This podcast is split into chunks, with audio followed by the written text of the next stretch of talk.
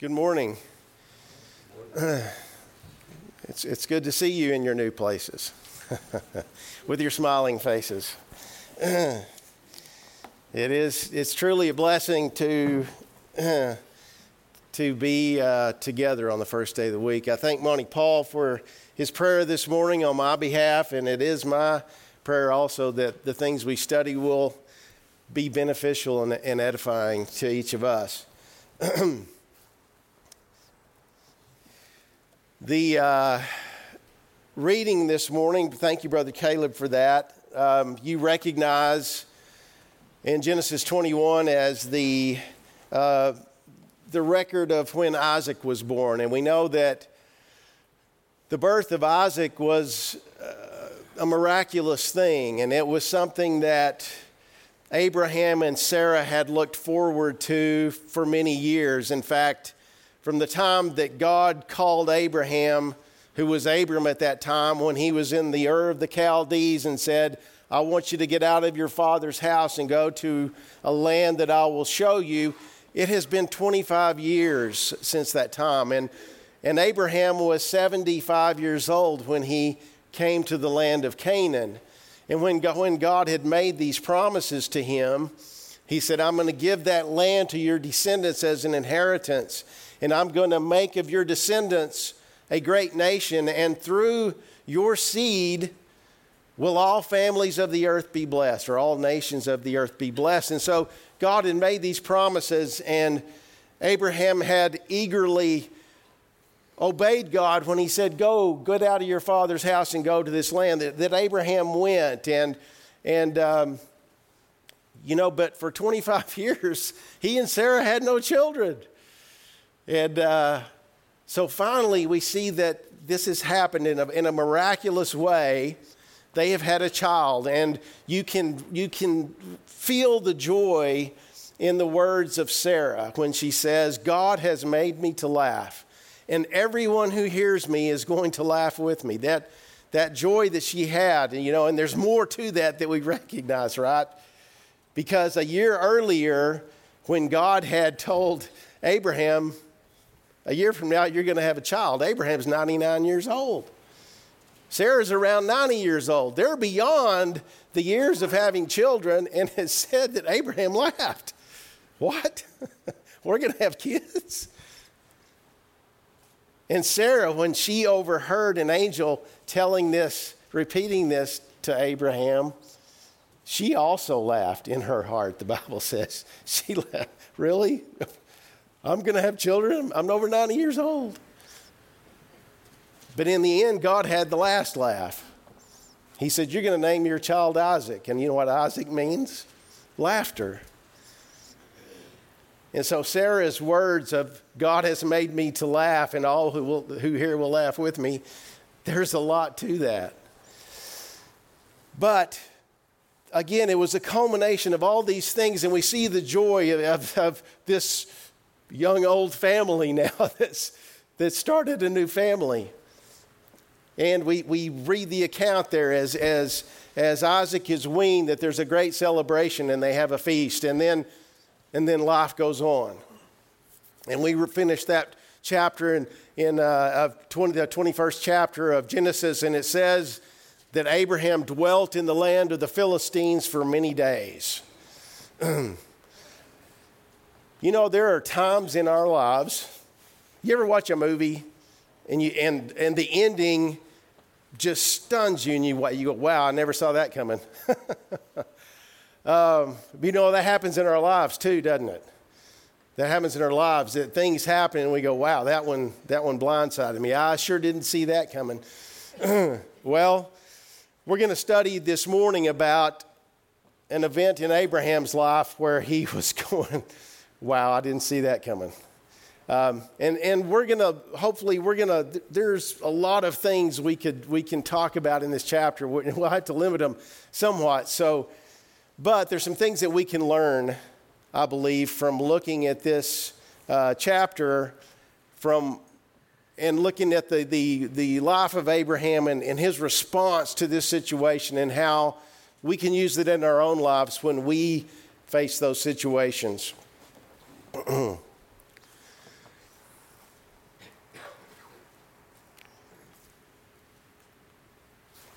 I always have problems with that. I'm always close by, so it doesn't matter. Uh, so, G- Genesis chapter 22, we're going to begin here in verse 1. It says, Now it came to pass after these things that God tested Abraham and said to him, Abraham, and he said, Here I am. So, after these things, or after the things we just described, Isaac's been born, their family has been started. The other thing that happened back there in Genesis chapter 1 is we remember Hagar and Ishmael were a part of that family too.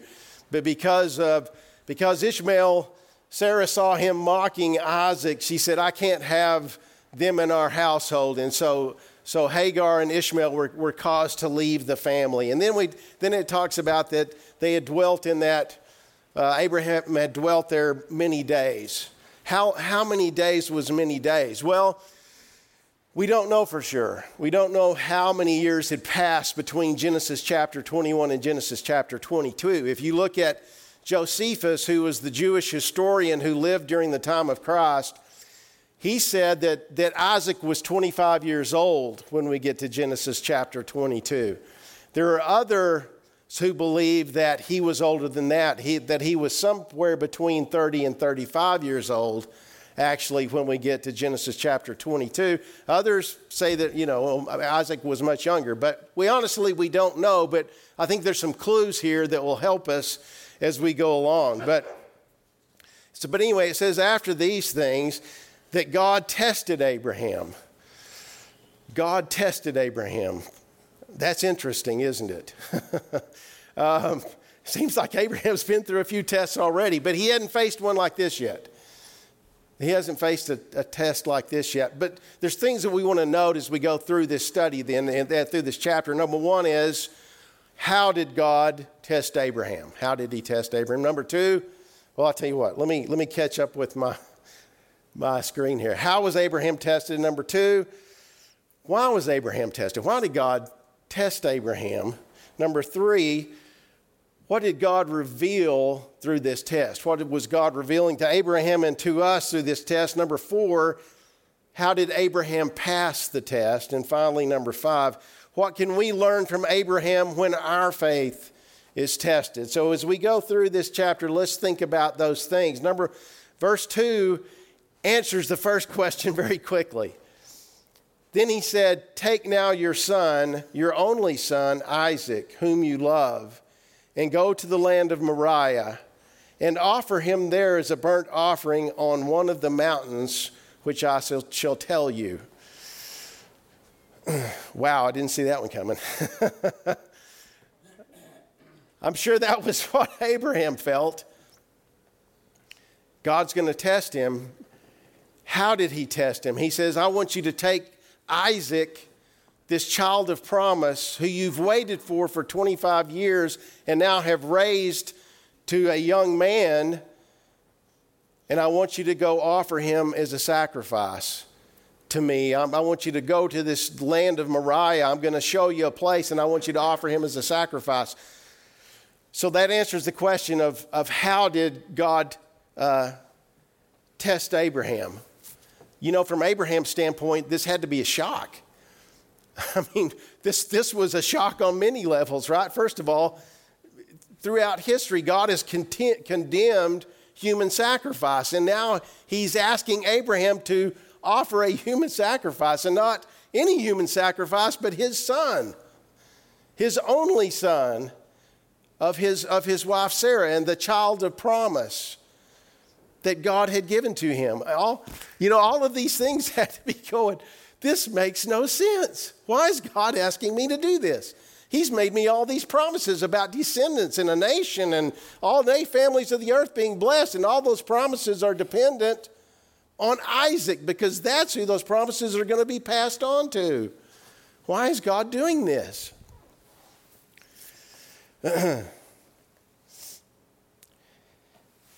You know, we look at James chapter 2 and verse 21. Let's think about, let me go back just a minute because I, my notes, I got ahead of my notes again. so, first of all, we need to notice the language that God uses here when he talks to Abraham. he says, Take your son, your only son, Isaac whom you love. Think, think about those words. What does that remind us of? When, you, when, when God uses the term your son, your only son, that reminds us of who? That reminds us of Jesus, doesn't it? In John 3.16, where, where Jesus said, For God gave his only begotten Son, that whosoever believeth on him should not perish, but have everlasting life. We think about that language, and we see that language applied to Jesus in the New Testament uh, frequently.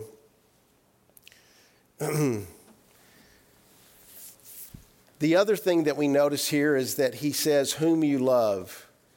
So there, there's a progression here as, as God is is saying these words to Abraham. First, he says, Take now your son, your only son, who is Isaac, whom you love.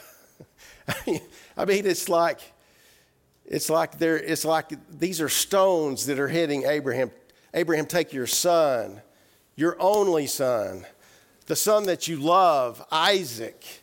I mean, it's it's it's building with with emotion as God is think about who, what, what I'm asking you, Abraham. it's interesting also that in the Bible, the first time that the word love is used is here, in reference to Abraham's love for his son Isaac. you know, I don't think it would be a stretch to say that at 100 years old, which was a, a, in, our lifetime, in our lifetimes today was, is a full life, that the most precious thing in this world to Abraham was Isaac. you know, the other thing that's interesting is the first time we see the, the word love used in the New Testament is in Matthew chapter 3 and verse 16 and 17. And it happens when Jesus was baptized. And it says, And when he had been baptized, Jesus came up immediately from the water, and behold, the heavens opened to him and the Spirit of God descended like a dove and lighting upon him, and suddenly a voice came from heaven saying, This is my beloved Son, in whom I am well pleased. You see the parallels there? In this test that God is giving to Abraham, God is also painting a picture. he is painting a picture of something else that is a significant event, right? you know, God had promised Abraham that through his descendants would all nations of the earth be blessed. And we know that that was the promise of the coming of the Messiah. It's likely that Abraham, like the Bible describes the prophets of old and even the angels, to have a desire to look into what this plan of God for redemption was all about. In the events of this chapter, God is giving Abraham some insight into the emotional pain that God the Father would suffer himself to bring about our redemption.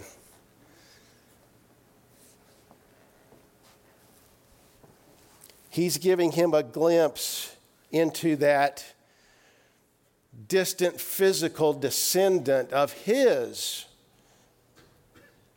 You know, you think about the precious love that a parent has for a child, and not only for our children, for our grandchildren and their children, if we live to see that many.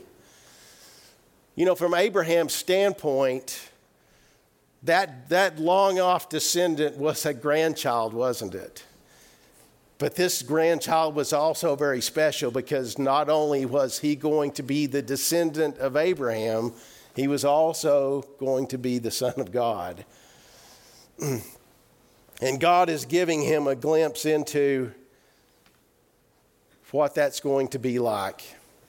The second reason that God is testing Abraham's faith is to perfect Abraham's faith. and that's where I got ahead of myself. If we go if we look at James chapter 2 in beginning of verse 23 the scripture says and the scripture was fulfilled which says Abraham believed God I'm sorry, I got one ahead of myself. And was not Abraham our father, verse 21, justified by works when he offered Isaac his son upon the altar? Was not Abraham our father justified? He's talking about the difference between faith that is active and faith that is not active. And he's, he's, making, he's using the example of Abraham, and he says, Abraham was justified by his works when he obeyed God, when he offered Isaac, uh, his son, upon the altar. Do you see that faith was working together with his works, and by works, faith was made perfect? What was God doing? And when he was testing Abraham in this way, he was perfecting his faith. And the scripture was fulfilled, which says Abraham believed God and it was accounted to him for righteousness. When was that fulfilled? When Abraham offered Isaac, when he obeyed God, when he carried through with this test that God had given him. And he was called the friend of God. You see then that a man is justified by works and not by faith only. So, uh, again, think about that when our faith is tried, that the perfecting of our faith happens when we obey God in those circumstances, when we continue to trust and obey. So back to verse 2, it says, Then he said, Take your son, your only son Isaac, whom you love, and go to the land of Moriah and offer him there as a burnt offering on one of the mountains which I will tell you the question then becomes where is the land of Moriah? Where was the land of Moriah? Um, if we look in Second Chronicles chapter 3, we, we, we get a clue. Uh, Second Chronicles chapter 3 and verse 1 says, Now Solomon, this is when Solomon's going to build the temple, began to build the house of the Lord at Jerusalem on Mount Moriah where the Lord had appeared to his father David at the place that David had prepared the threshing floor of Ornan the Jebusite. So, what this tells us then is the place that God was sending Abraham was Jerusalem. Now, Jerusalem was not a, a city at that time, it was, it was inhabited, but it was not inhabited by certainly uh, Abraham and his people, it was, it was occupied by other people. But this is a, uh, a map that kind of shows the distance from where Abraham was. So Abraham was down here in a place called Beersheba, and we see that back in Genesis chapter 21. And we'll find that after the events of chapter 22, that that's where Abraham goes back to. And you see the distance up to what would be Jerusalem in modern day and, and later in the, in the history of Israel. Um, but that is what we understand then to be the land of Moriah. Wouldn't that make sense?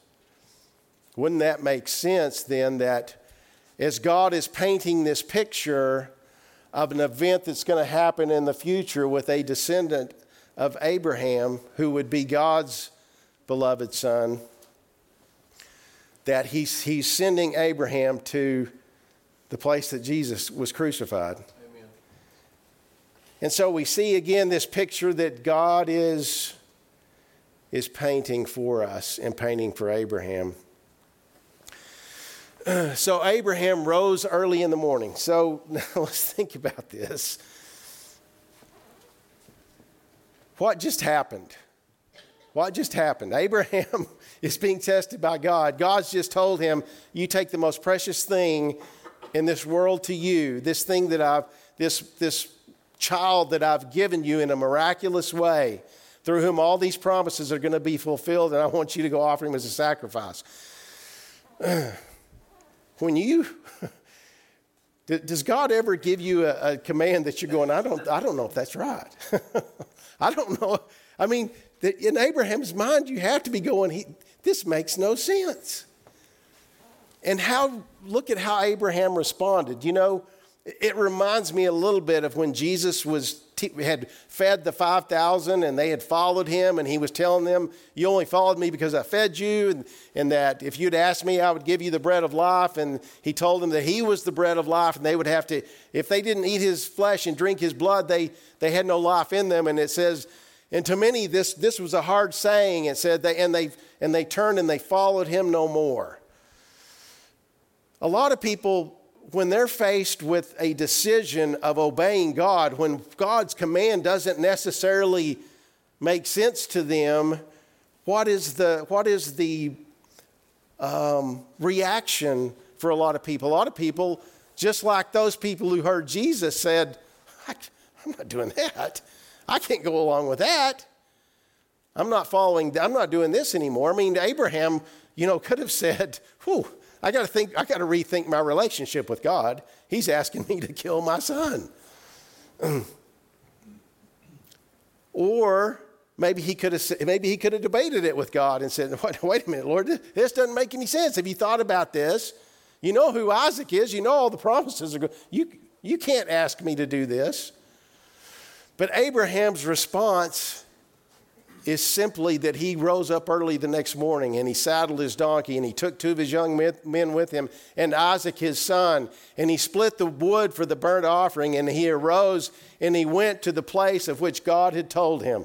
What did Abraham do? He didn't question God. And you're going, how could he do that? How could Abraham have that strong of trust in God? And I think the answer is this it's been 20, it was 25 years before Isaac was born when God called him from the Ur of the Chaldees. Isaac, Abraham had faith in God back then because he went.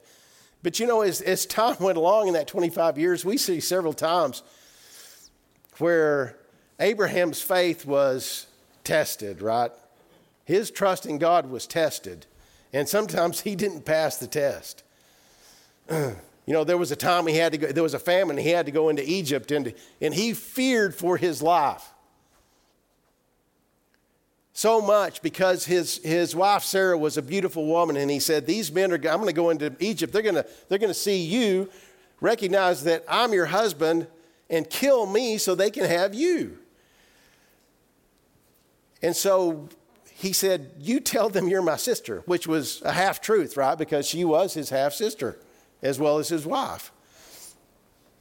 But what did that say about his trust in God? God had made him all these promises, right? Was God going to let him go to Egypt and get killed? No. But how strong was his faith? Well, it was lacking, wasn't it? Because he was, he was figuring out a way to make him help himself survive, not fully trusting in that God would do that. And you know, then we find later, after, you know, 10 years had passed, after God had promised him and Sarah they're going to have a son, a child, and nothing's happening, no child, no, no pregnancy, no children. And they decide, well, maybe God needs our help. And so the, the situation with Hagar, where her handmaid is given to Abraham and they have a, has, and they have a child, he has a child through Hagar. And God said, no, that's not the plan. That was not the intention.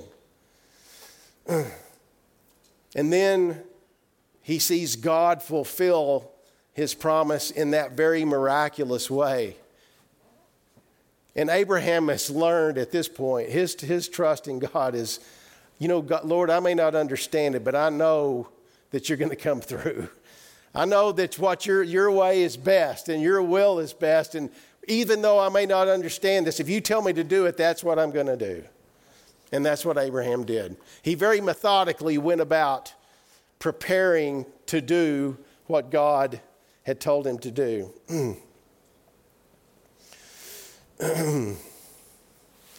but also think about what's going on in Abraham's mind, because I think this is important.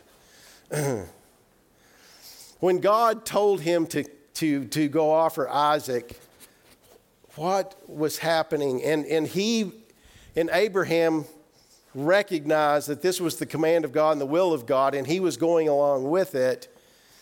Do you think he was happy in his heart about doing that? I would, I would say no, because again, I think God was giving him a glimpse into the grief that our Heavenly Father would go through to see his only begotten Son suffer for those who didn't deserve it, but those whom he loved and sought to redeem. I would submit to you that from the time Abraham heard those words, that he was grieving in his heart, that he was, he felt the pain of losing a child, even though the child was still here. But to Abraham, he was as good as dead because God had pronounced it. The grief, not only of that, but knowing that it is by his own hand that he's going to take the life of Isaac. And so, as they're going on this journey, you can only imagine what's going on in the, in the mind of Abraham. then on the third day, Abraham lifted up his eyes and he saw the place afar off. Do you see the imagery again? Do you see the significance of the picture that God is painting here? what else do we know that happened in three days? Jesus was in the grave for three days, wasn't he? and what happened on the third day? Jesus arose from the grave on the third day. Again, you think about the state of the mind of Abraham that, in a, in a symbolic sense, he has been suffering the death of Isaac for those three days. And he saw the place afar off. So, this is a, uh, an artist's rendition of what Jerusalem looked like from a, whatever you call that, what do you, you know, when you draw maps, the topography, from a topography standpoint. Um, and so, as he's approaching, you can see the place that uh, eventually became the, the city of David or Jerusalem, and you see where the Temple Mount was. And then higher up, you see that that's where Golgotha or Calvary was. And so I assume this is what Abraham was seeing. He saw this place afar off that God had told him to go to, and he recognized that place. And this is just this is a modern day picture of, of Jerusalem, and you can see the Temple Mount where that mosque, you know, sits now, and and back up there higher is where, is where Calvary uh, would have been. So that, that just gives you a little bit of an idea of maybe what, not the second picture, but the first of maybe what Abraham saw as he, as he approached. and Abraham said to the young men, Stay here with the donkey. The lad and I will go yonder and worship, and we will come back to you. so again, Abraham has has methodically gone about this, and he's brought, brought help with him. And I'm not sure why he brought the help, we can suppose, and we won't do a lot of that right now. But, um, but if, it's interesting, the last part of that, what Abraham tells those two men. He says, We're going to go and worship, and then we're going to come back to you. The first thing I want to notice is he said, We're, we're going to go and worship. this was a hard way. this type of worship was hard for Abraham. What was he going to do? He was going to take the life of Isaac in obedience to God and offer him as a sacrifice. And, and it kind of makes us think about that word worship. And you know, and it reminds me of the events where Saul had disobeyed God and, and Samuel had gone out to meet him. And, and Samuel said, Why didn't you obey God? And he said, Well, I did. And he said, Well, no, you didn't because God told you to not bring any animals back and to wipe the people out. And here you brought back King Agag. And, and what, what's the lowing of the sheep and the, or the lowing of the oxen that I hear? And he said, Well, you know, the people wanted to bring back those to offer as a sacrifice to God. That would be, that would be good to, to worship, right? We could offer those as a sacrifice. And Samuel's response was, Has the Lord his great delight in burnt offering and sacrifice as in obeying the voice of the Lord? What is the most basic form of worship? It's, it's obedience. It's obeying God. It's hearing God's word and conforming our will to the will of God and doing what He's called us to do. He says, Behold, to obey is better than sacrifice, and to heed than the fat of rams. But the second part of that verse says, and he will come back. We will come back to you. So, what's Abraham going to do? He's going up there to kill Isaac. But he tells them, not, I'll come back. He says, We're coming back. and that tells us something about the faith of Abraham. And that faith is explained to us in Hebrews, the 11th chapter. So if you look in Hebrews, the 11th chapter, in verse 17, it says, By faith, Abraham, when he was tested, this event, right, offered up Isaac. And he who had received the promises offered up his only begotten son, of whom it was said, In Isaac your seed shall be called. So, all those things we just talked about, right? that it was Isaac through all those promises were, that were going to come to pass, and, and God had told him to sacrifice. But listen to the last part of this, and this is the key concluding that God was able to raise him up even from the dead, from which he also received him in a figurative speech. What's that saying? Again, to Abraham, this event had already happened. Isaac was as good as dead. But, but Abraham's faith in God was such that he knew that even if he killed Isaac, that God would fulfill his promises, even if that required raising Isaac back from the dead. What does that tell us about Abraham's belief in the power of God and also in the resurrection, right? That he believed that God could restore life to that which is gone, to that body that was dead. And he said, and that's. So when he said, we're going to come back, it was in that faith that he knew that if he took Isaac's life, that God would bring him back to fulfill the promises. So Abraham took the wood of the burnt offering and he laid it on Isaac his son. And he took the fire in his hand and the knife and the two of them went together. Just Abraham and Isaac. But it says they went together. They were in cooperation. They were going for the purpose of what? Of obeying God, of worshiping God. But again, notice the imagery that God is painting. The words that he's using to paint this picture that Abraham took the wood of the burnt offering and he did what? He laid it on Isaac. What does that remind us of? Jesus with the cross, carrying that cross to Calvary, Isaac carrying the wood of the altar on which he would be offered himself, and he's carrying the wood for that purpose. But Isaac spoke to Abraham his father and said, My father. And he said, Here I am, my son. Then he said, Look, you've got the fire and the wood, but where's the lamb for the burnt offering? you know, the other thing that you have to wonder about with all that Abraham was going through on the inside, that Isaac had to know something was wrong, right? Isaac didn't know what the plan was, but he knew that this was something different. And somehow he was involved. Again, we think about the age of Isaac. Again, the, the Jewish historian said he was 25 years old.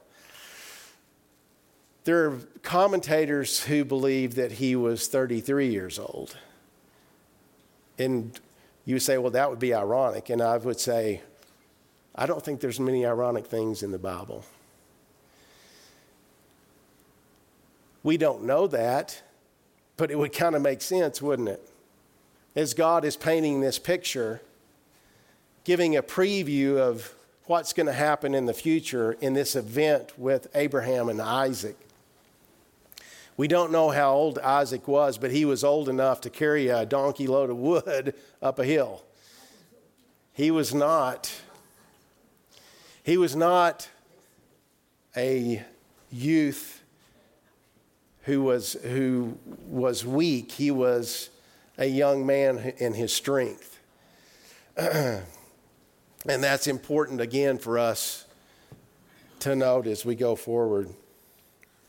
Where is the wood for the where is the lamb for the burnt offering? And Abraham said, My son, God will provide for him for himself the lamb for a burnt offering. So the two of them went together. So again we see Abraham's response. Again, Abraham Abraham doesn't know exactly what's going to happen on top of this hill, on top of this mountain. But he knows whatever it is that God's going to make it right. God's going to bring it about to be right. And that again reminds us of a verse in, in Romans that says that all things work together for good to those who love the Lord, to those who are called according to his purpose. That God's going to bring this, whatever it happens, God's going to bring it out for good. And God's going to provide. In a sense, it was Isaac himself who was the lamb. But there's also a prophecy here, isn't it? as we think about that. God Himself will, prov- will provide for Himself the Lamb. And we think about the words of John when he saw Jesus approaching and he said, Behold, the Lamb of God who takes away the sins of the world. Again, this imagery, this picture that God is painting of the one who is to come. And then they came to the place which God had told him, and Abraham built an altar there, and he placed the wood in order. And he bound Isaac his son and he laid him on the altar upon the wood. so, this is, again, you know, as, as young people, as a young person, I always thought, how did Abraham, who's 100 years old, chase down Isaac, wrestle him to the ground, tie him up, and lay him on the altar? Mm. That's not what's happening here, is it? Somewhere between where the question was asked and where and this point we're at now where Abraham is putting Isaac on the altar, Isaac has come to understand what God's plan is here. and all indications are that Isaac, in obedience to his father and in trust and obedience to his heavenly father, is complying with God's command. God has told Abraham to do this. Isaac, recognizing the will of his own father, his earthly father, and the will of his heavenly father, is submitting to that, which tells us something else about Isaac, doesn't it? this child of promise through whom the blessings are going to come also is willing to die innocently to fulfill the will of God. So when the, when the scripture says they went together, they were together. They were working together to fulfill the will of God.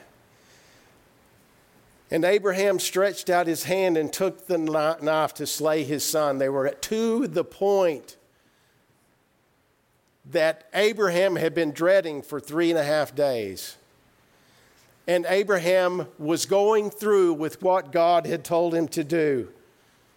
Though it grieved him, though it was killing him, he trusted God that much that he was going through with what God had told him to do. But the angel of the Lord called to him from heaven and said, Abraham, Abraham.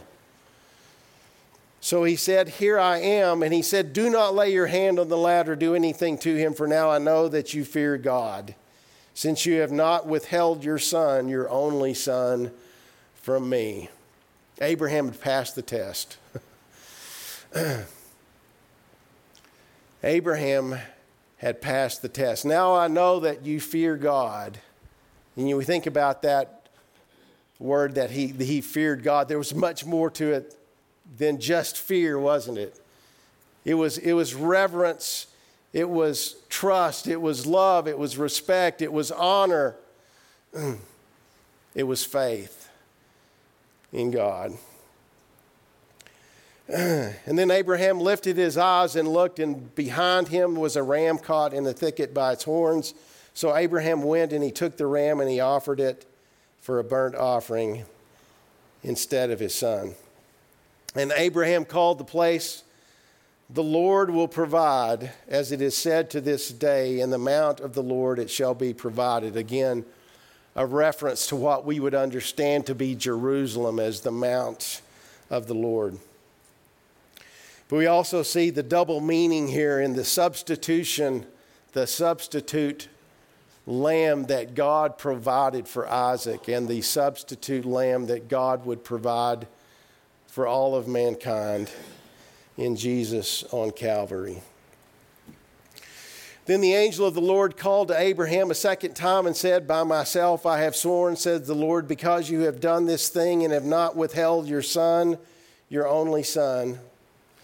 Blessing, I will bless you, and multiplying, I will multiply your descendants as the stars of the heaven and as the sand which is on the seashore, and your descendants shall possess the gates of their enemies.